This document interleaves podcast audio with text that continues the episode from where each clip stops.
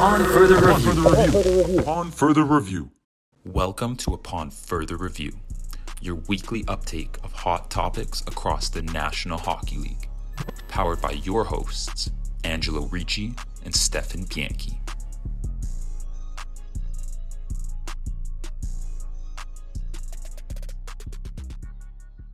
So, for those of you who watch our TikToks, or for those of you who just listen and think that we don't take feedback, we do. We're actually very receptive to feedback because Angelo listened to the comments on our Ryan O'Reilly video and decided that he didn't know enough about the market, and so he's gonna actually go there Mm, and you're gonna that's a good- experience. that's a good intro. So that you can understand why everyone thought you were crazy for thinking that Ryan O'Reilly should not have signed in Nashville. I just planned it last night because there were about 15 guys in the comments that told me that it's the best city in in uh, in the states. So we'll see. I'm you're excited. gonna you're gonna have experiential learning. I would have been excited to watch a Nashville game. Apparently, it's one of the best arenas in the league. My dad went to Nashville and watched a game there, and he said it was amazing. But I'm sure it is, but they suck. unfortunately, yeah, they suck. They don't. Nashville doesn't play obviously in the summer. They don't play any part of the summer whatsoever, and they won't be for the next part next what 10 years. In terms of playoffs, you yeah, mean? because yeah, they stink.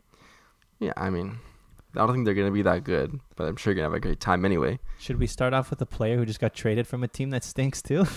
Sure. I mean, How's that for an that's intro? That's violent. That's a rough and violent um, segue, but I don't mind it.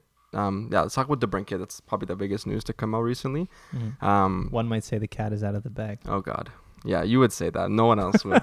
Literally, no one else on planet Earth would say that. But DeBrincat gets traded to the Red Wings for Kubalik, Dominic Sebrango, who I think is a, defensive prospect. I don't know if he's all that good.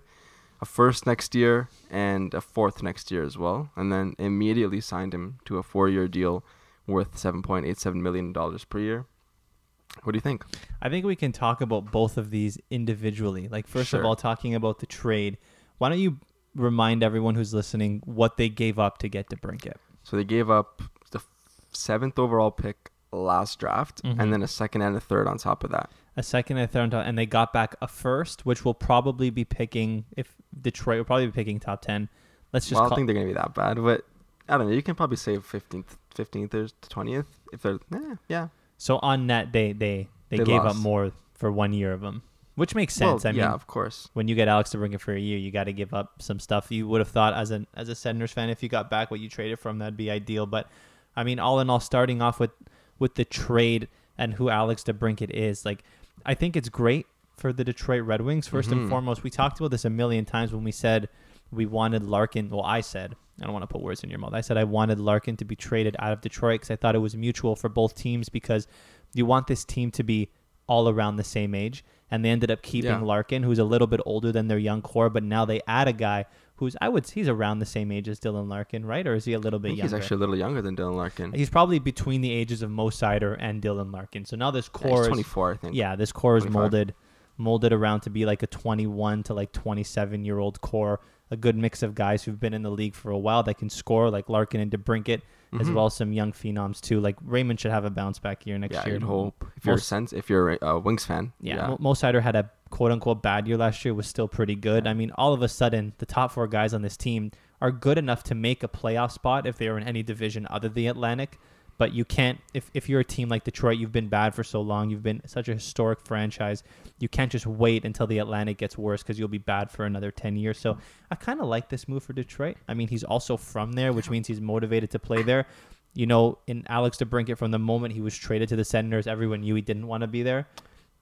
Probably Yeah, translated. It was a gamble. Yeah, probably translated into a bad year for him. He had, did he have a down year this year? He had 27 goals, but like, for what he was before, it was a down year. It's still a very good hockey player, though. N- now that he's playing in his hometown, somewhere he wants to play, I'd expect him to score 35 next year. Yeah, and last year he was supposed to be playing with Stützle and Giroux, but then when Josh Norris got hurt, he was playing with Shane Pinto and whoever else they were putting in the second line center. So it got off to a pretty tough start because Norris got hurt was like what a month into the season or something like that. Every single year, yeah, so he just they probably didn't have the setup that they were looking for. But yeah, for the for the Wings, I mean, they don't have a guy who can score 35 plus goals. Like I don't No. I don't think they have a pure goal scorer. Raymond was supposed to be that, but he's still young. So to get a guy who can drop you can drop onto your first line with no hesitation now is actually going to score goals for you. He's going to be playing with, you know, Larkin for sure, maybe Perron, maybe Raymond. I don't know how they're gonna organize the other side of that that line, but and then he's also gonna be their main guy on power play one to be looking for. There's no other guy who they're gonna be looking to set up for one timers or trying to find open in the slot. That's their guy. Yeah. I think it fits in huge need for the wings, and then yeah, Brincat's now in a position where he can succeed. Like, he's the goal scorer on that team. He's never been the goal scorer on any team. He was on Chicago for a Well, very little bit when Kane yeah, was when bad, Kane but was on his way down. But you're right. Kane is still the guy there. And you know, you said they don't have a guy that can score 35 for anyone who's going to come out and say, you know, L- Larkin scored 32 last year. That was on a career Fair. year, Yeah. and he's usually not. So That's I, not what he's known for. I, I agree with you. Like they didn't have a guy who you know is a lock for 30 to 35, and now they have one. Yeah, and and if Larkin can continue that, then they have two, and that's even better for them. But for the the trade itself, from the Sens perspective, like I don't know how much more they could have done. He had what he picked four teams that he was willing to go to, and this was one of them. They had no leverage. Yeah, they traded the seventh overall pick for him last year, but they got a first back. They got a roster player in Kubalik who had a really good start to the year when there was a bunch of injuries there. So you know, if he has to play in the top six, which is not ideal, he can do a job. Um, yeah, they definitely got objectively fleeced. Sure, you can say that if you want. I know there are people who are really down on the trade, at From a, least from a Senators from a perspective. Senators perspective. But to get a first back for him, I don't know how much better they could have done. Is what I'm saying. Yeah, they didn't. It's not a home run for them, but what more could you have asked? Yeah, this was like a Walmart version situation of the Matthew Tkachuk trade, where like the team was put in a position of very little leverage, and they had to do what, what, what sorry, they could only play the cards that they were dealt. And Yeah. like you said, to to get back a first, I still think that first will be picked anywhere between the seventh and the fifteenth pick, like you Yeah, said. maybe. And the the draft when um in, in the trade that they gave to get DeBrincat, that draft was terrible. I'm pretty sure it was a bad Still draft. top ten pick, but yeah, definitely. It, if, that's very different than a seventh pick this draft. Yeah, and even if they, um, apparently, what I heard, like when I watched the draft this year, and obviously this is just people making speculation. The draft next year, obviously not supposed to be as good as the one that just happened, but it was far better than the one Okay. that that they got the seventh round pick in. Like I think they didn't they draft Marco Kasper. No, that was Detroit that drafted Marco Kasper seventh overall that that, seventh year. pick, yeah. And I think in this with a seventh round overall pick in the next draft, you probably get a better player than Marco Kasper. the Sens have to make use of that pick, and they could even use it. They could flip that for something somebody else. I don't know how many other wingers or forwards are going to be available for trade now, just because everyone's cap situation is so crazy. But you know, halfway through the season, if they if they're in, in a playoff push, they have an extra an extra first to play with. You can go grab somebody. Like by no means is this trade done in a vacuum. Like the players they got back or the picks they got back can be used in other trades as well. Yeah, and also Alex DeBrincat, going back to the Detroit side. I mean, overall, he's not. He's. I wouldn't say he is. He's elite. He's not a superstar, right? Would you mm, agree with me? Yeah, I would agree with that. He's very good at everything. Goals 83rd percentile, chances created 88th percentile, shots 90th percentile, one timer goals 91st percentile. Two way he's pretty bad, but most finishers that are typically smaller in size are like that. Power play wins above replacement, penalties wins above replacement. Like all these things are in the high 80th to low 90th percentile. So he is a very he is good. a very good player that I thought was going to get paid nine-ish million. We'll talk about that pretty soon. mm-hmm. I think he gets utilized way more in Detroit than he does, did Ottawa. At times last year, it looked like there were too many mouths to feed on that Ottawa Senators team where Alex DeBrincat is playing second line power play. So maybe it's a win-win for both teams. I think both teams are gonna. I, I don't know if the Sens are gonna benefit, but I think the team and the player will benefit in terms of the wings, and DeBrincat for this one. Um, yeah, you kind of hinted at the idea that this um, contract could have you know, repercussions down the line. But before we get there, there's a couple of other extensions that we should probably talk about. I think the next biggest one was probably Kopitar. Before we do that, Yes. I want to ask you a question. Okay, Do the Detroit Red Wings make the playoffs in the next three to five years? Three to five years. Yeah, I think so. Next two to three? I don't think they're gonna make it next year. I think the year after that they should. Really? Why? So like, think- what team's coming out of the playoffs for them to do it? this year, I think Bergeron's probably going to come back. But if this is his last year, then I think Boston really struggles. I think. Um, who knows what? I mean, Tampa's still good. The Leafs are still good. Yeah, I mean it's it's Ottawa's tough still division. there. Ottawa's good. Buffalo's going to be better. And let me ask you a question. The, you, Okay. they, they're not a division team, right? Like you think they're going to be a wild card if they team? if they make the playoff the playoffs, unless they have this New Jersey type of thirty point increase, which they're not. No. Then sure, but no, they're they're gonna be fighting for a wild card spot if that this year, next season maybe, the season after. Um, if some of those older teams in the Atlantic start to fall off, which is always a debate, like you can never count on that happening, then No. sure. But yeah, I, I I actually kind of forgot how competitive this division was in terms of like the Senators and the Sabres probably being in better spots than they are. Too, yeah, They're probably in better. I'd probably take both those teams over the Wings right now. Me too. That's why I, I don't think in the next honestly the next three to five years I really don't think t- think this team makes the playoffs because like you said in the next one to three years the Leafs the the the Lightning the Bruins the Rangers the Devils like all these teams are going to be division teams and when you look Mhm. at it from the perspective of the Atlantic I can name you at least three teams that are going to win the division over over the Red Wings and like you said now they got to compete with the Pittsburgh who's hungry they have Kyle Dubas they're going to go out and make moves the New York Islanders aren't a terrible team as well. There's a lot of teams in the Metro, Yeah. and then you throw in the Sabres, then you throw in the Senators. Like, um, Stevie Y's gonna have to make another move for this team to get there, and it looks like they're committed to not being bad now. Well, no, their last two off seasons in terms of them overpaying free agents would suggest that they, they want to be good, but I think maybe in the next three to five in the next three to five years, I think we'll see the Penguins be bad again. In the next three to five years, I think we'll see the Capitals be bad again. The Islanders are probably going to be bad. So that's three teams in the Metro you can take out, but they're still going to be competing against some really good teams in the Atlantic. So there's nothing, nothing is guaranteed for this team. Yeah, like the worst part about being a Red Wings fan right now is not only are they in the hardest division in the in the NHL, it's the wild card teams that are they're competing against. Are is I think is the second hardest division in the Yeah, NHL, it's right? for the immediate future. Yeah, there's a lot of hungry teams, and the, the West is just not as good. it, it's tough. So yeah, it's it's you're gonna have to wait a little bit to be a Wings fan. And the last question I have for you before we go on to Kopitar um, is now uh, Stevie Y a few years ago trades for Andrew Copp, signs David Perron in free agency, signs Ben Chiarot. We all agree that that was bad. This year signs Justin Holl And we- and Compher, which we both said were pretty bad deals. Mm-hmm. Now he goes out and gets Alex DeBrincat on what we'll describe in terms of um, contract being pretty good. Mm-hmm. Does his overall grade as a manager over these last two years change for you? I mean, this is definitely a good move.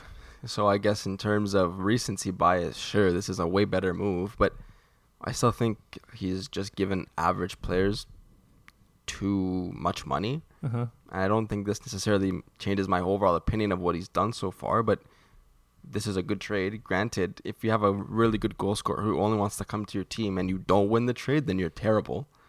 So I think he did a good job and was he was given a really good set of circumstances and he capitalized on them. That's Mhm. definitely you deserve credit for that. But I don't think by any means he's, in my opinion, become or make like, changes on any of the moves in the past I didn't agree with. All right, so a letter grade for the Justin Holl and DeBrincat move at this free agency. What are you giving Combined, like every everything that he's done combined this offseason. this this offseason, just just this one. I don't know. Maybe I, maybe I give him like a B minus or something. Yeah, that's I was gonna say C plus B minus. That's fine. that that move makes a big difference. This move, it's a really this, this move's probably an A and A plus, but and then the other two were like D's. So you balance it out, B minus, give I or agree. take. I agree. Do we want to talk about the money, or do we want to move on to Kopitar and then we come back to the money overall?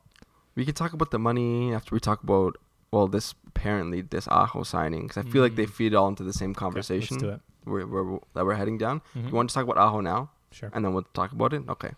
Um, Aho. So this is not official. We're recording this on Saturday, but there have been some reports that are coming out saying that Aho is very close to signing a long-term deal in the neighborhood of like eight years, nine point five million.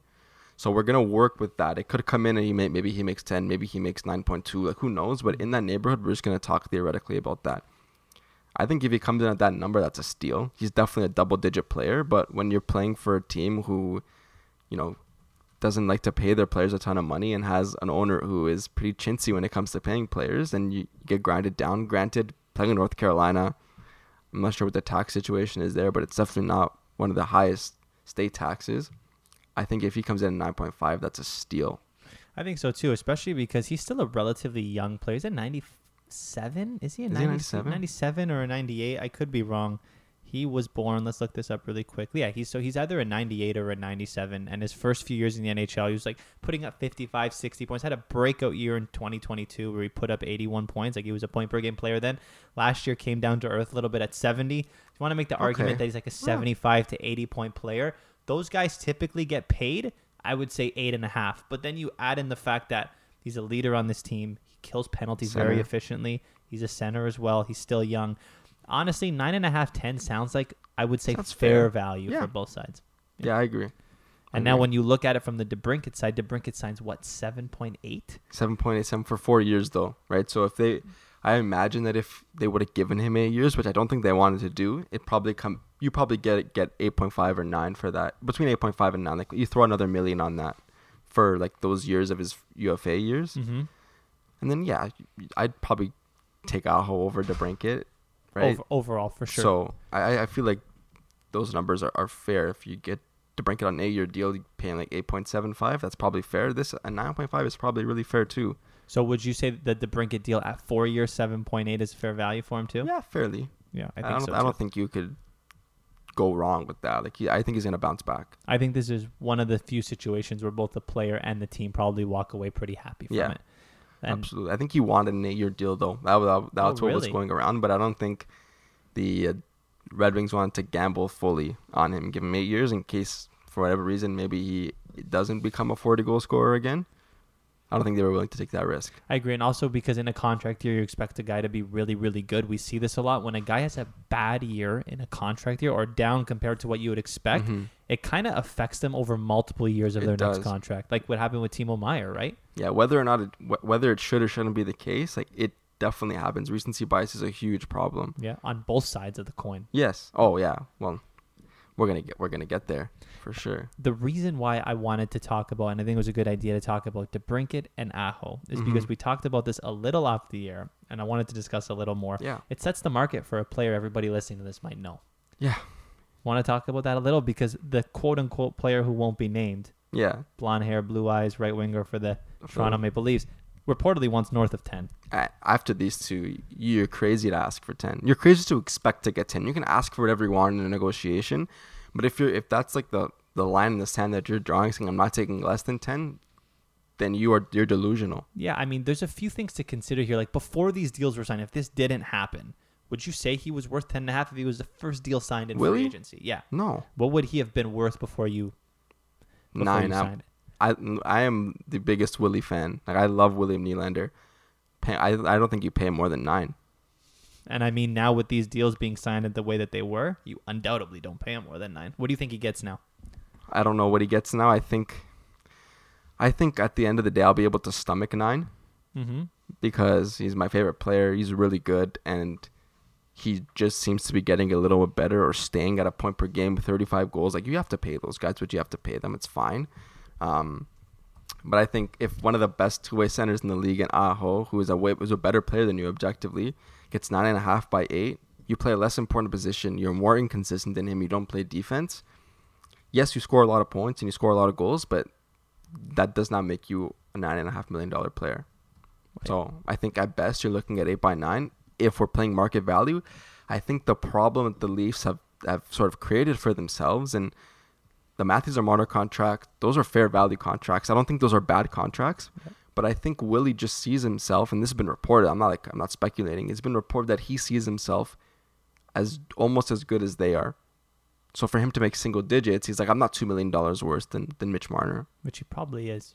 You think so? Yeah, I think so. I guess overall, People yeah. forget, like Mitch Marner's got nominated for a Selke this year. He's a point point away player. from 200 point seasons, like Yeah. setting records for most most points in consecutive games. for- Yes. like he's a very consistent. I mean, Willie's one of the most inconsistent players in the NHL. You'll go seven games where he puts up 12 goals and then doesn't put up one for the next 10. Yeah. I think Mitch Marner's a top 10 person in the Yeah. NHL. We got I got a little bit of hate on TikTok because I said that and guys were all over me. I Mm-hmm. think he's, I would say. The ninth to the thirteenth best player in the NHL. Yeah, it's it's a conversation to be had. And Willie's nowhere near that. I don't think Willie. I don't think he deserves ten. He can ask for ten all he wants, but if he expects to get ten on the open market, um, maybe he will because the cap will be up by then, and GMs will be like drunk on all this new money that they have. Mm-hmm. But also, the Leafs can give you an extra year. No other team can give you that. So Oh, you can't. He can't sign a year deal in free agency. if he if he leaves as a free agent on July first next year, he can only get seven by another team Then how did DeBrincat because he got eight? traded. Oh, Right? so, So, you I need to be like the team's like under the team's property. It's not the great word, but you know what I mean. Under their control, you need to be on their roster before July one in order to give them an eight-year deal. Mm. So if Willie like, let's just say he goes and gets a ten by seven from somebody, that's seventy million. If he gets eight by if he gets eight by nine here, that's seventy two. So you're still making more money here. I don't know what the problem would be. on a better team, and it's not like you're 22 where that extra year will buy you another 10. It's gonna You're, you're, gonna not be getting another eight year contract after this Yeah. one, so it doesn't matter. Like you're not gonna be losing out on money. I agree. Yeah, I think Willie was probably at this point gonna get eight and a half. That's probably what I think. I would love if it comes in at that number. Uh, well, guess we'll see how good Brad Treliving is at, is at negotiating. Didn't seem to be great at negotiating when he gave Huberdeau ten and a half. so we'll have to see. I think he got 11 and a half, didn't he? Is it 11 and a half? It might have been 10 and a half. You're right. Either way, between 10 and a half and 11 is still a ton of money. Got and he was in a situation where you had to sign him. Yes. You're not really in that situation here. No. I think the Leafs do hold a fair amount of the cards in terms of their leverage, and they so can too. trade him. Like, hey, Willie, well, we're going to trade you. We're just going to take a brief minute to shout out the sponsor of today's episode, SeatGeek.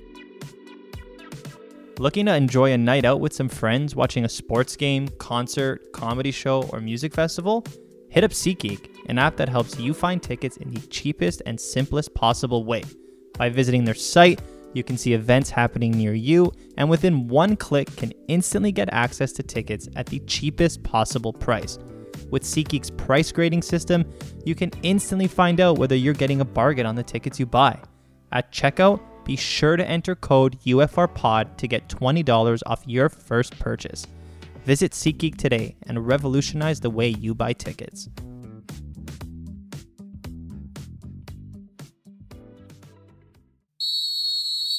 I've been asking you a lot of questions here, like it's a bit of an interview, but I'll ask you one more.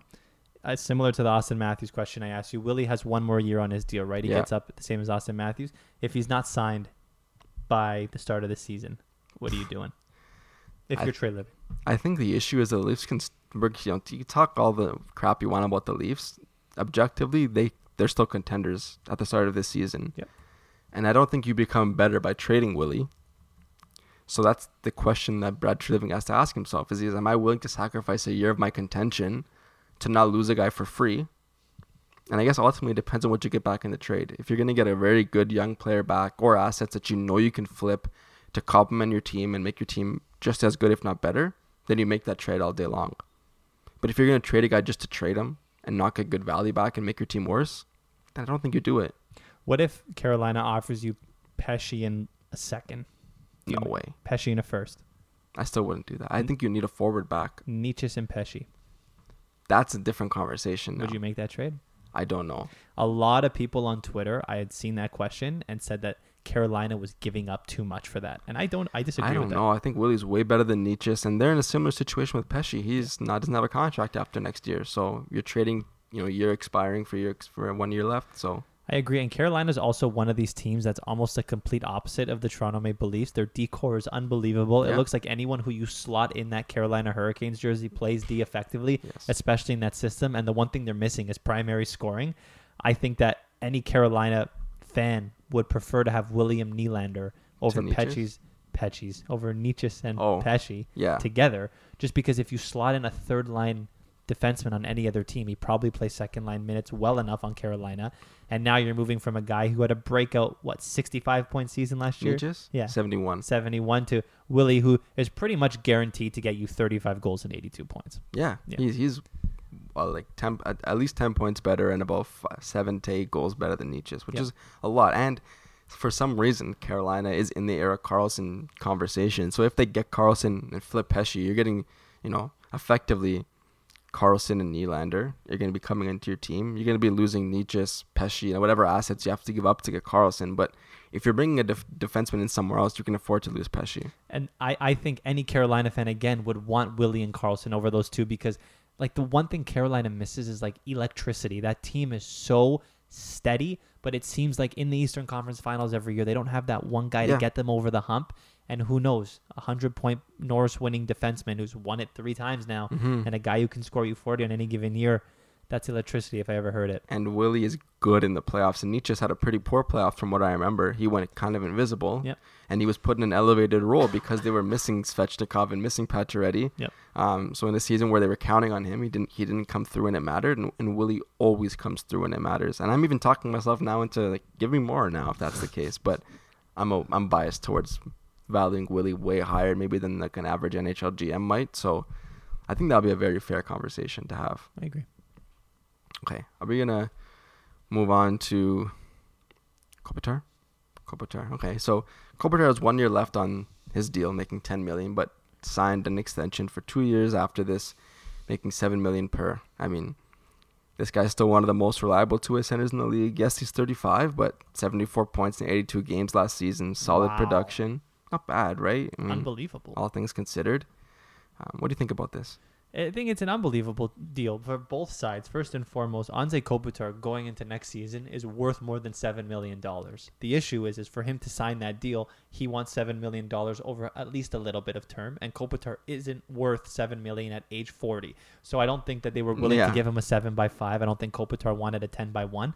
I think a seven by two works for both sides. Yeah. If I was, who's the the GM of It's uh, Rob Blake. if I was Rob Blake, I would have even gone up to seven by three, just because you said he's 35 now. He'll be 38 by the end of it, but he doesn't look like he's slowing down. Like one good Mhm. thing about Anze Kopitar, I'm looking now 82 games, 81 games, 70 games, 56 games when it, it was during Yeah. COVID, 81, 82.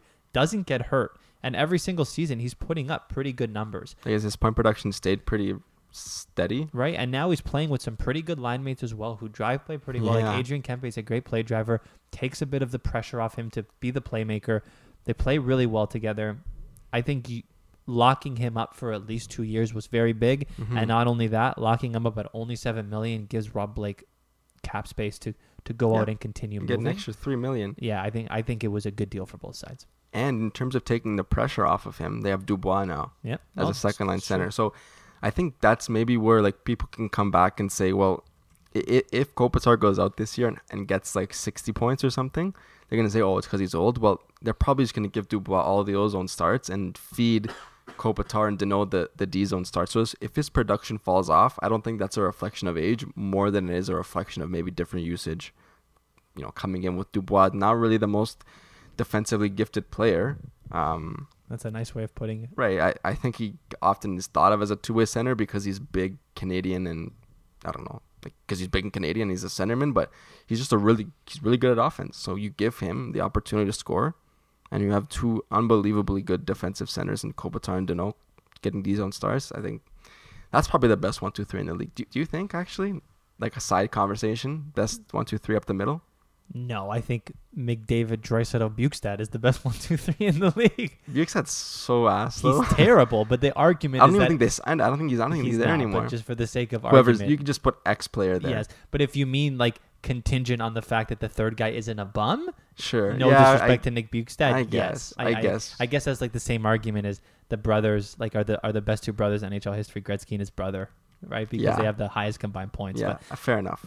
If if all of them need to be good, probably. Like balanced, I- I most balanced one, two, three, maybe. I agree. Okay. I, I agree. I, I don't know why all of these random questions are coming to my head, but it makes for good TikTok content. Okay. And for people who are listening, he didn't have any time to prepare this. Um, do the LA Kings are, are the LA Kings contenders? Yes, Are they though? Because they've been bounced two years in a row in the first round by the same team. by the that's a good team though. Uh, that good team has never had a conference finals, bro. I mean, they they did, but did. they, They lost four in a row. Yeah, Are they truly able to win four rounds against four great hockey teams? I think it's actually contingent on them getting a goalie, because I think right now they're entering the season with like Pheonix Copley and like I don't know who the heck else they have. They don't have a goalie because they they lost Korpisalo. But with Korpisalo, were they contenders? Yeah, You think they had it in them to beat four Edmonton caliber teams? I, I they're so good. They're so good. Their one, two, three up the middle is like I said, probably the most balanced in the league. Then you have like Fiala, Kempe. Who else do they have? I'm I'm drawing a blank in terms of Dubois. They, well, I, mentioned Dubois, but then they have uh, like Arthur Kaliyev is still really good. Quinton Byfield hopefully takes a step. Brandt Clarke's coming into the fold on an already really good D core. It just seems like these are a bunch of very, very solid players. But is there are, is there a single superstar on that team? Probably Mm, not. No, And they have what- a potential superstar in Brandt Clarke, but he's not going to be a superstar for three years. Hasn't played an NHL game yet. Has there ever been an NHL team that has won a Stanley Cup without a superstar? That's the thing. Is that's what's in stopping recent me. memory. That's what's stopping me from thinking that they are absolute contenders. Would you consider Petro a superstar when they won? Yeah, I guess the 2019 Blues is maybe maybe the one team Most recent. one in 30. And they were some sort of fairy tale story where they were dead last in the league January 1st, right? So they were just on a magical run. I, I agree. It just seems like there's not one guy on that team that can put them on their back and win them a, a round, and they haven't been able to do anything. Yeah. Last year they went all out, right? And granted, they get terrible draws facing the the second highest cup favorites going into the playoffs in the first Yeah. round twice, but You gotta, you still got like, similar to the Leafs. Like you still have to win. eventually they'll have Yeah. to beat that team, right? And they'll probably have to beat two of those teams. Do you do you think are, are you heading towards this like the situation where you're calling them Leafs West? They're very similar to the Leafs West, and that's why I'm saying that they're the Leafs West without a superstar caliber player, right? And the issue is, is that we even talked about this with the Leafs. Like, sure, they beat Tampa, but can they beat three types of Tampa teams in a row? And that's the Well, question. they showed no. No, they, they can't. Last I, year. I don't think LA can either. That's fair. I mean, the the West is overall terrible, but they're the top end of that conference is incredible. Like And they're getting better because pretty soon I'll talk about it. Like Dallas is a mean team. Dallas, Dallas has been a contender. They've been the probably the the sleeper pick for um three years now. They made they made the Cup Finals. They made the Conference Finals last year, I think, or the second round for sure. Like they're they're an incredible team. We'll, we'll get there. Conference finals. Yeah, like they're they're so good. Um, I have a question for you Okay. before I move on. And Leafs Leafs haters, shut your ears. Leafs fans, open them. Okay.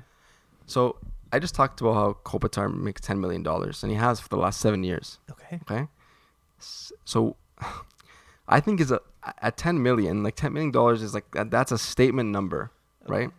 So would if this guy was in Toronto putting up seventy four points, making um ten million dollars, would he not be put on a stake every every season like our friend John Tavares He, is? he would be considered a very overpaid hockey player. Right. So let me ask you, would you rather a 35 year old who scores 74 points in 82 games making 10 million or a 32 year old who got 80 and 80 making 11 million?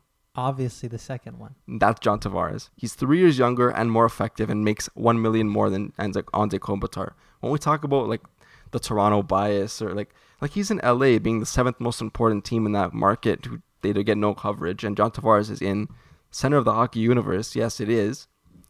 Like I think just the the, the narratives are so different. If Anze Kopitar was on the Leafs, he would be getting talked about the same way that that John Tavares does. Agreed, but the one difference between those two is is Kopitar is a Selke level center, and Yeah, but John Tavares is not a liability. He's quite good two way. he he is he is an above average two way center. Kopitar is in the top five percent of of de- of defensive centers, but the defensive extra centers. the extra you know he's a point a game player though. Yeah. So my question for you now is turning it the other way: is Are you willing to sacrifice 10, s- 10 points from your second line center to be a Selke caliber hockey player? I don't know. I think honestly, what it is is Kopitar has two cups. Yeah. Like call, let's call a spade a spade. If John Tavares had two cups and making eleven million dollars on the Leafs, nobody would care. Yeah. that- That's a that- ped- That's like a. It's not a fake pedigree, but it's a pedigree that I think is overblown because he won those cups in 2014, how many goals did Tavares score last year? Thirty two. something like that. he- So let's say Tavares has 32 goals last year. The first year that he played with the Leafs, he had 47 He or 40 48. 47 goals. I'm pretty bro. sure it was 47, a high 20, and then a low 30 this year. Let's just confirm that before we move Yeah, on. so he went 47, 26, and 63 because he got hurt. yeah, 19 and 56 because of COVID. yeah. 27 and 79 la- the year before last, and last year got 36 goals in 80 games. Yeah, I mean, overall, John Tavares, I think one of the reasons why he gets so much hate in the Toronto market is because he came here on, he was the biggest free agent we've ever, any any person our age or even our parents' age, probably the biggest free agent Yeah. we've ever seen sign here. Hometown boy came in the first year, was phenomenal, and then kind of fell off a little bit. Anze Kopitar hasn't Yeah. fallen off at all. He's been the- always this good. The thing I'll say with the yes, Tavares fall, fell off of a 47 goal pace, but he had never done that before. He's still the player he was when we signed him. No, I, I agree, but like that's that's a rational argument, and this market isn't rational at all. I just Yeah. I think that the overarching message to to the average Toronto fan is they expected John Tavares to be a 47 goal center Every year. every year, and when he fell off and now moves to the Kopitar type performance, um, I, I I agree. They probably think that that's terrible, but in any other market, you think it's good. But we've argued this a million times. John Tavares is still a bona fide second line center on any cup contending team in the NHL. Yeah, without a doubt. Yeah. I just wanted to bring that up because it pissed me off. I was like, oh, Kob, I didn't, I forgot Kopitar made ten. I'm like, if this guy played here, minus those cups, It's a lot of money. that's a lot of money to get 74 points. But I agree. And now that you brought up Dubois, I think one thing that we didn't talk about ever was the Dubois trade. Um, Okay. Very quickly, I know it's outdated, but I wanted to ask you a question because it seemed like they gave up a ridiculous amount a for a for career high 63 point centerman who's awful two way. They ended up giving up Arthur Kaliyev. No, not Kaliyev. They gave up. Let's just bring it up. I, No, I know. I, oh no, it's not Kaliyev. It starts with an a K as well. I know it was Vilardi. I know it was a first. It was uh, something that starts with a K. Oh my gosh. Kupari. yes, Rasmus And Iafallo. and Iafallo and a first round pick. Right? So it was, yeah, it was Vilardi, Iafallo, Kupari, and a second. for a guy that's in a, on a career year scored 63 points. I'm pretty sure it's a 63 point career year. Like there's so many questions that come out from this. Number 1, why did LA give up so much and get so fleeced? Number 2, how did Cheveldayoff, is that his name? How did Cheveldayoff get that type of return in that type of market when you knew that this guy didn't want to play there forever? And third of all, why in the world is Pierre-Luc Dubois the most overrated player in the NHL every single time he's talked about? Those are a lot of good questions. I don't know. I do think he's slightly overrated, but I guess you lock him in at eight years, eight point five. He's our age. 8.5. He scored 63 points in a career Yeah. year and brings immense amounts of drama everywhere he goes. But the I I guess maybe the argument in support of him is that in two years, eight point five will be nothing, and he'll still be your second line center, potentially your first line center when Kopitar is sort of Uh, beyond the back back nine. Like maybe he becomes your second line center until he retires, and Dubois becomes your first. I don't. I'm not sure I agree with this argument particularly because I've heard it. It's that well, we have never seen Dubois play for a team where he wanted to be there. It's like That's the player's fault. yeah, nobody. It's rare that a player plays where they want to play, and you need to be a professional and still play your best hockey and not dog it in the third period Yeah, when you're playing on a team you don't want to play for. Like, who cares? You're playing for Columbus. You have to try hard. What happens in two years when he doesn't want to play for LA? Well, I mean, if and if people don't want to play in LA, then that, that questions. Yeah. But it's you never know with with him. He's the track record is there that he doesn't like to stick around where he's been. Granted, he's been in probably the two worst markets in the league.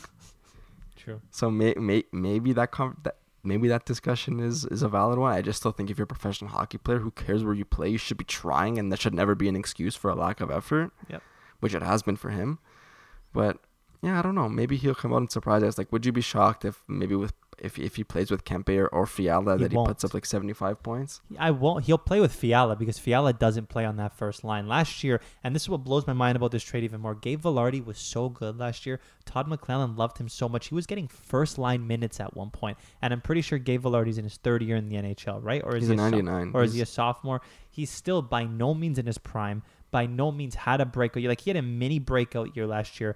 I remember this because I have Fiala on my fantasy team, and I was so mad that he was playing on the third line because Vilardi was taking up all those first line minutes. Like on that team that is star studded, Vilardi looked like the guy of the future. And a lot of LA fans on Twitter also talked about how Rasmus Kupari was a very good young player as well. I believe he was a rookie. Like you give up on those two guys so early. I just it doesn't make sense to me. I would have even questioned giving up those two guys for Dubois straight up, just because I think Dubois is so overrated. Then you throw in a first round pick. Second. Then you sorry. Then you throw in a Still. second a second round pick, and then you throw in a good replacement position player in Iafallo's Iafallo. really good. It seems like the most lopsided trade of all time, in my opinion. And what makes this even worse is this trade wasn't even between two teams that had equal leverage. Like the team that fleeced was the one that had no leverage. yeah. I, I I don't understand. I think maybe like, I mean, Iafallo I thought was way better. He only had 14 goals in six in like 60 games last season, which is not fantastic. 36 points in 59 games, is like pretty mid. I think maybe what they're thinking is we had two good players who were succeeding in our good in our good system. Maybe what they're thinking is we have the, we got the best player in the trade. We're gonna lock him up to eight years. Maybe they didn't think they could keep all those guys that they just traded. Maybe that was part of their thinking. They're like, there's no way we can keep Iafallo and keep Dubois and keep Kupari all under a number that we think is reasonable. So let's just trade them for one guy who we know is the best player out of all four, and we lock him up immediately. You're guaranteeing yourself some, you know, something for the future. I would not be surprised if Gabe Vilardi puts up 65 points next year. Yeah, I mean, yeah, I think he had six. He had. I literally just looked at it, but I forgot.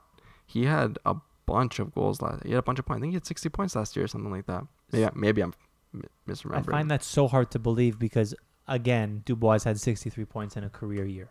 Let's see how many Vilardi had last year. Sorry, 63 games, 41 points. I mean, at an 82 point pace, that's also That's probably close to 55 points. we can argue Dubois is about to enter into his prime. It's probably not getting better than what it is now. If he he's probably in a career year a 75 point player. yeah, If Vilardi's that as well with that upside, you give a lot away. you did it. I think we'll also be able to tell in terms of Winnipeg being able to keep these guys Yeah, if this was a trade worth their while. I agree. Um, so I mean, the Jets are always in a tough situation. If they can keep these guys, I think that's very, very good for them. We're just going to take a brief intermission here to shout out the sponsor of today's episode, Manabo Town. Located in North York, Ontario, Manabo Town is ready to support you with all of your pre-game luxury wear. Ranging from sharp suits to sleek shirts and pristine ties, Manabo Town is here to elevate your game to the next level. Visit Manabo Town today or find them on Instagram at ManaboTown265 to learn more about how they can assist you. Next, I think probably the next one, like the next logical step, would be to talk about Newhook, maybe. Mm-hmm. Newhook. I mean, let's not talk about this in the context of that trade, um, because we already talked about the trade last time. We thought it was a lot for them to give up, but he gets four years at two point nine million dollars per. Like honestly, I think this is probably a fair, a pretty good contract for the Habs. Like it's fair value. Okay, why? Well, I, I think it's very similar to the Kirby Dach contract that they signed last year. They're taking a chance on a really high draft pick who maybe he wasn't getting the opportunity he was looking for, maybe was crowded out by a certain, you know, roster of players beforehand. Um, Dach was more productive than Newhook was. He got, he got 3.36 by 4. Newhook gets 2.9 by 4. I mean, I think that's like the strategy was the same. Let's trade for a guy who was getting not the opportunity that they thought they deserved. Granted, they gave up a first and a second for Newhook, which is a lot. They didn't give up that much for Dach, I don't think.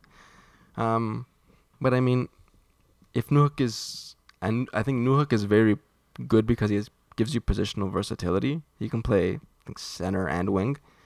So if he's your three cent, if he's your three C, he's behind Suzuki and Dach. It's pretty good, you know, three centers, all good, all young with more with upside. And then if he's on your wing, making 2.9 million in your top six, being somewhat productive, that's good too. I think he's a, a worthy gamble. I don't think he's going to turn into a 25 goal scorer, but I think it's an okay gamble, and 2.9 million is honestly not much. See what I'm saying is if you don't think he's going to turn into a 25 goal scorer, and I also agree, why are you Yeah. giving up a first Oh, a I don't know. round pick for him? I, I I'm talking. I'm I'm trying to talk uh, completely unrelated to the trade because we, we both agree the trade was pretty bad. pretty bad and it kind of didn't make much sense at the time. But Just just in terms of the signing. just I, in terms of the contract, I agree. It's not it's not a bad deal, but when when we look at it from the perspective of the Kirby Dach strategy, I, I agree. I didn't think the Kirby Dach deal was bad either. I thought it was at first, and you talked me into it not being bad. I guess this is contingent on did the Kirby Dach contract work out? Last year he had 58 games played, 38 points. Not bad. not bad for a third line center. Yeah, not bad for a third line center. So if you want to take the same gamble as well, but the question is like, what are these guys' ceilings? Because presumably Yeah. you're taking bets on them because you think they're going to pan out to be 60, 65 point players. And is Alex Newhook a 65 point player? I don't think e- either of them don't seem to be that. Yeah. So I mean, overall, I think Alex Newhook. I mean, I don't want to be disrespectful. Isn't isn't an upper echelon player, but he's you think he's kind of mid. yeah, I think that that was the word I didn't want to use. But he's probably a bottom end top six player on a mid team or a great third line player on a cup contending team, Which, he, which is what he was. which is what he was on Colorado. yeah. And I mean, obviously, Bergevin sees it differently. No, Bergevin's not there anymore. It's like Kent Hughes. Kent Hughes sees it differently. Kent Uh, Hughes was, was his agent.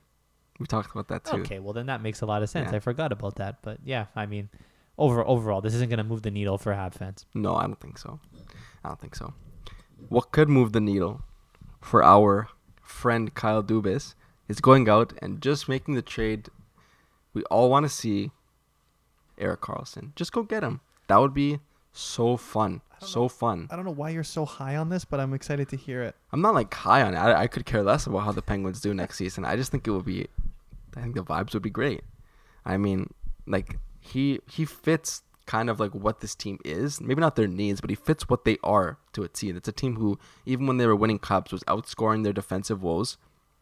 They're just full of superstars who put up insane numbers. Like, yeah, add Erik Karlsson to that team. That doesn't that sound amazing? Like, I mean, it would bring up their average age from 35 to 36, but yeah. I mean, who cares? They're already old, so who cares? No, I agree. My the, the issue with this is apart from it being fun, it's like they already have two guys on that team that are Walmart versions of him, like very one-way type offensive Yeah. defensemen. Like Kris Letang and Jeff Petry are both those types of players. Would you not agree? They are, but I think Petry would be gone. They'd have to get rid of his contract, and if they have to give up an asset to get rid of it, like send him to freaking Anaheim, who are under the floor. They have contracts; they they can take on contracts. I don't think there's a world where Jeff Petry, Kris Letang, and Erik Karlsson are on the same team, just because like the they- math simply doesn't work for that. all be on the right side too, right? Yeah, but they they we've seen teams win cups with lopsided one sides. Like when Tampa won those cups, there was like Hedman, Sergachev, McDonagh, and Yeah. they had like Cernak and a fucking Bogosian Yeah. on the other side. Like track's good, but Bogosian and Luke Schenn are not world beaters. Um, Their top four would be not bad. Like Ryan Graves, Chris, Chris. Letang, Erik Karlsson, and then Pettersson. Pettersson's a pretty good player. Pettersson's quite underrated in terms of his like defense and stay at home ability. I I just think it would be so fun. Plus, their power player would be great too. like the Kris Letang's a very good defenseman, but Karlsson's the best power play defenseman in the league. in the league. Ah, him, him or Makar, but for argument's sake, they're right there. 101 points.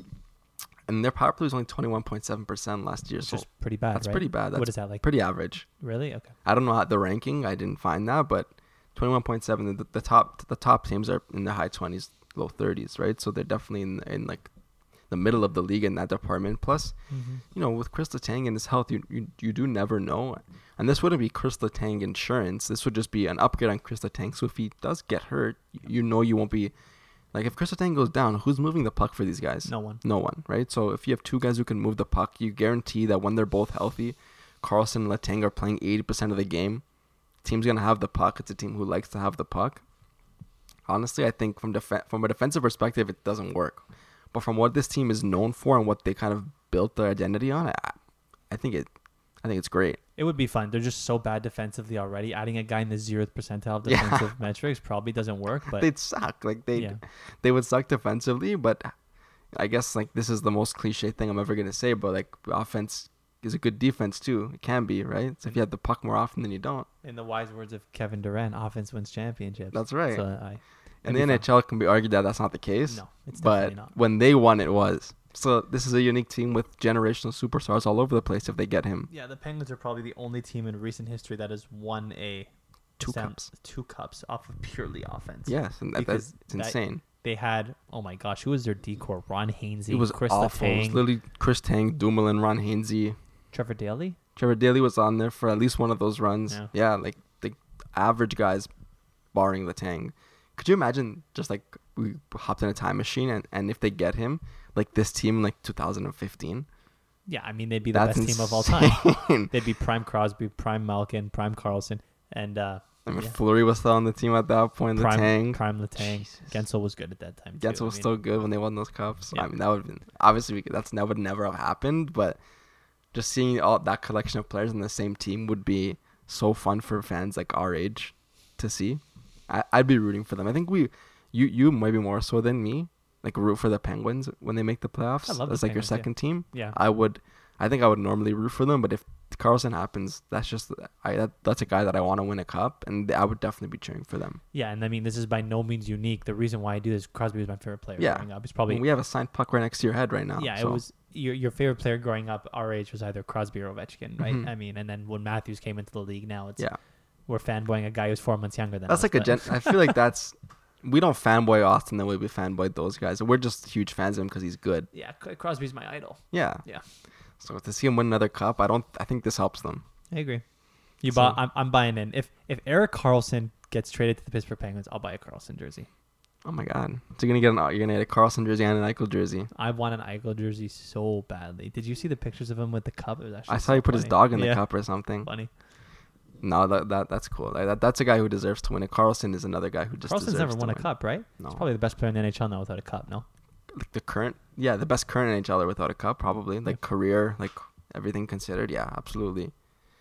Um, Is there anything else that we should talk about? Like, do you want do you want to talk about K'Andre Miller? We can discuss it very briefly. I mean, K'Andre Miller is a very underrated defenseman. I mean, expect expected value of defense 82nd percentile, expected value of offense 23rd. Like he's a very stay-at-home type defenseman, which is probably good mean, for this team. Puts up some good numbers too. Yeah, I mean, th- if there's one thing the New York Rangers need is a player like him, like a stay-at-home type defenseman.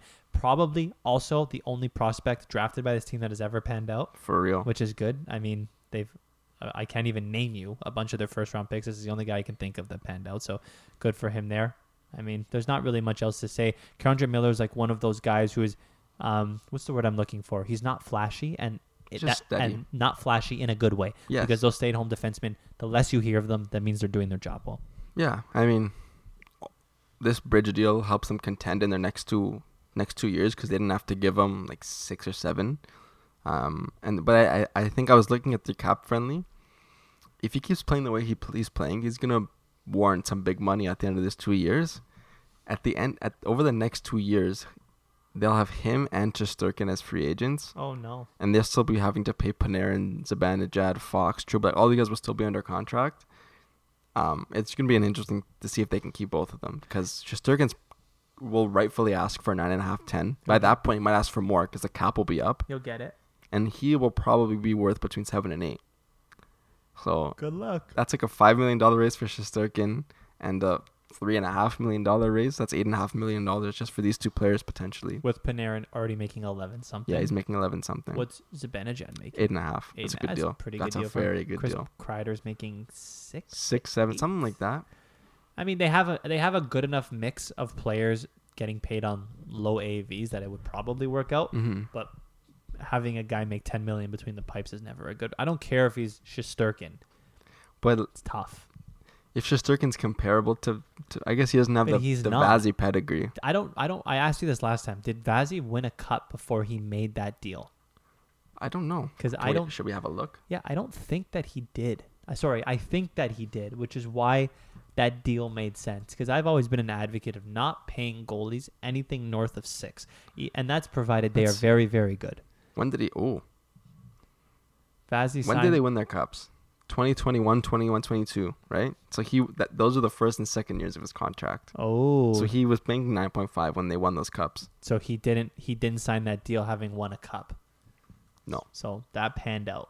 that panned out. I mean, but he had already had he already under his he belt. was already he had already made the finals. showed it. So Shesterkin also has a vest Yeah. under his belt. Last year fell down to earth a little bit. I mean, if they can find a way to pull off some, I can't believe I'm going to say this, Lou Lamoriello magic and get him to eight something like they did with Sorokin, Yeah, you'll take it. But I mean, that that it's such a hard situation for it for a GM there because you can't be the GM that lets Igor Shesterkin walk away, but also giving him a Bobrovsky type contract. Remember, Bobrovsky just came off of Vezina when he won that deal. It can go both ways. Like Vasilevsky had won a. Vezina, gets that deal, wins a cup. Bobrovsky wins a Vezina, gets that deal, and becomes losing his job to Spencer Knight. Like it's good luck. yeah. I guess he's got two two more years to cement himself as a, a top three goalie in the league. Yeah. So I mean, if he if he does, he'd probably command nine wherever he went. But he's got two more years. I don't think Rangers fans or um, who the hell is their, who the Their hell is GM? their GM? No I can picture him. It's is it Chris Drury? No, is it? I don't know. Maybe GMs at Chris. Drury. Whoever the GM is, I think it's Chris Drury. They can probably like kick that can two years down the road and like not think about it because they're trying to win cups now. But it's just I'm just thinking looking ahead in two summers, it's going to be interesting to see how they navigate those two really important players demanding big paydays. Mhm. Um, I think we're kind of coming towards the end of our episode now. I mean, it's the middle of summer. Not much to talk about. We were quite lucky. Yeah, we were quite lucky that there was news this past week. But just to end off the episode, because we can say like majority of moves of the offseason are kind of done. We might see a couple of trades, but usually nothing happens in August. We're gonna do like just a couple of things. I think And is gonna start. He's gonna give his post free agency power rankings heading into this new season, Just for the next year. just for the next year. Let us hear it. I'll start off with that, and I'm I'm gonna go five to one in order. That's and the best. That's the way. You tell me a couple notables that were left off this list, and you tell me how you feel about it. Okay. Number five, I'm gonna have surprise, surprise. The Toronto Maple Leafs are in my power rankings. They added secondary scoring. We saw that dried up a little bit in the playoffs. I thought they were the losers of the free agency when they signed Klingberg and they they signed Ryan Reaves because you know, they lo- had lost all their culture at the deadline with Ryan O'Reilly and Schenn, and they didn't get any of that grit back. Then they go out and they get secondary scoring and grit all together with Domi and Bertuzzi. I still think they are the fringe top five in my opinion. Number four, I'm going to go the New Jersey Devils. Secondary scoring added with Toffoli. They gave up Sharangovich and a, who didn't make their playoff roster at that time, and only a third round pick for Tyler Toffoli, who had almost a career year. And we're talking about a Tyler Mhm. Toffoli who had won cups already, was pivotal for those cups in LA. They don't have any holes everywhere. Jack Hughes is scoring 50 next year. Like I agree with you. Nico Hischier is going to win the Selke if Bergeron retires. I mean, Nemec and Hughes are getting better. If they get a goalie, and I think they're going to get Hellebuyck, instant instant cup favorites, and I think they're cup favorites even without Hellebuyck. So that's five and four. Number three, I'm going Dallas. Dallas was a cup, sorry, a conference final team last year. They added secondary scoring again with Duchene. Again, this is a team with very sneakily have no holes anywhere. They got a top five goalie in the league in Jake Oettinger. They have a top five, top six starting forwards like Robo, Pavelski, um, Roope Hintz. Now we're talking Duchene, Mason Marchment. I don't know who their second line center is, but there's not that many top sixes better than that. They have a top 10 defenseman, probably even a top seven defenseman in the NHL in, in Heiskanen. That defensive core isn't bad either. Like there's just no holes on this team. And I think the biggest part of the reason why Dallas is in my top five power rankings here is because they got they're very young players, very much needed like deep playoff run mm-hmm. experience, something that the Toronto Maple Leafs don't have, something that the Dallas Stars players like Robertson can build off of. Robertson had a very bad start to the playoffs and by the end of it had gotten very good. So like they've faced adversity. They're going to be good for a while. Number 2 I'm going Carolina. I mean, you can't keep Carolina out of a top 5 power Fair. rankings. All they do is make Eastern Conference Finals. They're going to re-sign Aho. They re-signed their goalies who weren't their problem last year. And I think if they get Tarasenko, they're number 1 on my list. Okay. Number one, surprise, surprise, the Colorado Avalanche. I mean, they gave up. They got a Newhook. They gave up Newhook for a lot. They got Ross Colton, Miles Wood. Even if they didn't get those players, like how do you not take the Colorado Avalanche? They're still the Avalanche. I think our friends in Alberta are going to be a little upset with you. Are there any other teams that I named off that I didn't put in the top five that you're surprised of? So number one, Edmonton. You think Edmonton should be there? I don't know who they'd replace. I mean, Vegas isn't there. The Cup winners. That's another one. The, one of the reasons why I didn't put Vegas there is because, again, no absolute superstar on that team. I don't want to call this a Mickey Mouse Stanley Cup because I love No. Vegas, but they didn't really have to face. I mean, they faced Edmonton. I mean, they washed up Dallas. They had to face Florida in the finals. They Which only had to face. They only had to face one team in this power rankings to win this cup. Sure. I mean, I, I don't. I don't know. Edmonton. Edmonton was my number six. I'll say that. You think they should have been top five? Hmm. I I don't know who they would have replaced. I think Edmonton fans would probably argue they should have replaced the Leafs, and Leafs fans would argue that the Leafs should replace Edmonton. So Yeah. I mean, pick your pick your poison there. Um, I don't think they're better than. Hmm, I don't know if they're better than New Jersey. They're definitely not better than the Avs. Probably not better than Dallas. Who else was the last team? Carolina. Carolina. I mean, Carolina. track record shows that Carolina is a better team. So I mean, The only thing that I would say valid is if you switch Toronto out with the Edmonton Oilers. yeah, which is, yeah, which is like just comes down to whichever team we prefer, really, because they're they're fairly equal, I think, all things considered. Also, the big bad Boston Bruins are not on that list. Do you Yeah, like that? yeah, I think I don't think they should be. I agree. And I don't think Krejci's gonna come back. And if if Bergeron comes back, well, they lost Taylor Hall. They didn't keep Bertuzzi. Like they lost, they lost Orlov. I mean, now granted, all those players were players that they got at the deadline, and they were still incredible in the regular season. But Yeah. Yeah, I don't know if they're a top five team anymore. I agree.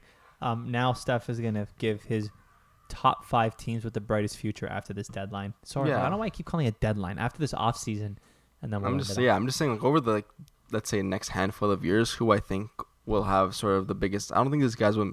All of them will be contenders. I just think these are teams with the brightest futures looking forward, based on you know draft picks, current players, whatever. At five, I actually like looking at this list now. I'm like, why did I pick these guys? But I, I think Anaheim has a really bright future. I think they have a really bright future. I think, especially if they trade Gibson and get assets for him, they have Leo Carlsson, who they just drafted second. They still have Zegras, still have Troy Terry. They're gonna have Jamie Drysdale. I think they're they're just gonna find themselves with a really collection of really good young players, and in this league you can't go wrong with that. Whether or not they pan out to be the players that they all should be is a different conversation. Um, I think they're setting themselves up for success. Four, honestly, I do think Ottawa is in there, with the brightest futures, yes, we clown them right now because they've been underwhelming in terms of what their own expectations are. But I think they have a defense core with Chabot, Sanderson, Chychrun, and you have guys like Stützle, who's quickly becoming a top 20 player in the NHL. Brady Tkachuk, who's still unbelievable. Josh Norris is unbelievable. I'm missing other players, but they're just Shane Pinto's really good. They just have a lot of good young players, and they're actually they're a few years ahead of like an Anaheim, and all their prospects are developing into good players. There's no more gambles. They're all what they are. I think if they can just sort their defense out, Korpisalo gives them some goaltending. I think they're gonna be better than last year. Three I have Buffalo. I mean, Tage Thompson, Dahlin, and Owen Power. How do you go wrong building your team around them? Dylan Cozens is also there too. I just think they're I think they're gonna make the playoffs next year. At two, I've got LA. In terms of their brightest futures, brightest future, I mean they have Brandt Clarke, who's gonna be unbelievable. Over, they're not like a young team. I think they're just all in their prime. You have a collection of players in your prime you can compete for the next three, f- three to five years. So I think in terms of future, yes, they're bright. And then, I mean, you said it. You have them on their on your power ranking, and I have them as the brightest future. The New Jersey Devils. They're all under 25 ish, and they're all locked in, and they're all elite hockey players. Like this is a team that's going to be good for the next five to seven years. With Nemec, Luke Hughes coming into the fold, they have still have um, Holtz. Holtz, Alexander Holtz. I think his name's Alex. Um, they're they're just going to be so good. I don't know how the heck Tom Fitzgerald assembled this team. They will win one, if not two or three cups in the next five in like the next seven years. They have They're to. going to be so good. That's my list. I like that list. I don't think there's anyone that I would leave off, to be honest. I mean, all the, all those. Te- it's nice to see that the teams on that top five are not ones that are already unbelievable because it's that's Yeah. the best thing about having a salary cap era is like these teams recycle. Like it's very fresh every five to ten years. And none of those teams are in massive markets either. Like LA is a massive market, like in terms of North America, but the other teams, like Anaheim's a pretty small market, Ottawa, Buffalo are fairly small markets, and New Jersey is, you know, when all three teams are good, they're the third most important team in that market. So, it is. I guess that is the benefit of the salary cap in terms of you can actually get teams from small markets being good. But yeah, I think these teams all have an exciting future ahead. I Yeah. like it. Is there anything else that we want to talk about on this episode? I think we've pretty much overall rounded out the um the overall free agency. I wouldn't expect that many more moves to be made. I'm happy that we were able to to talk this week because pretty soon this is all going to be old news. Um, but other than that, any any last words that you want to talk about before we end it? I don't think so. We're taking a bit of a break now, right? Because you're going on vacation. We got things going on, and plus the summer is pretty dead when it comes to hockey. But if things happen, if there's like big news that drops, or there's like a week where there's actually stuff, we'll definitely make an episode. But if that doesn't happen, we'll probably speak to you guys next in what three weeks to a month, give or take. Let's do it. All right. We'll see you. Enjoy your then. summer. See you later. Thank you for tuning in. This has been the Upon Further Review podcast. We'll see you all next week.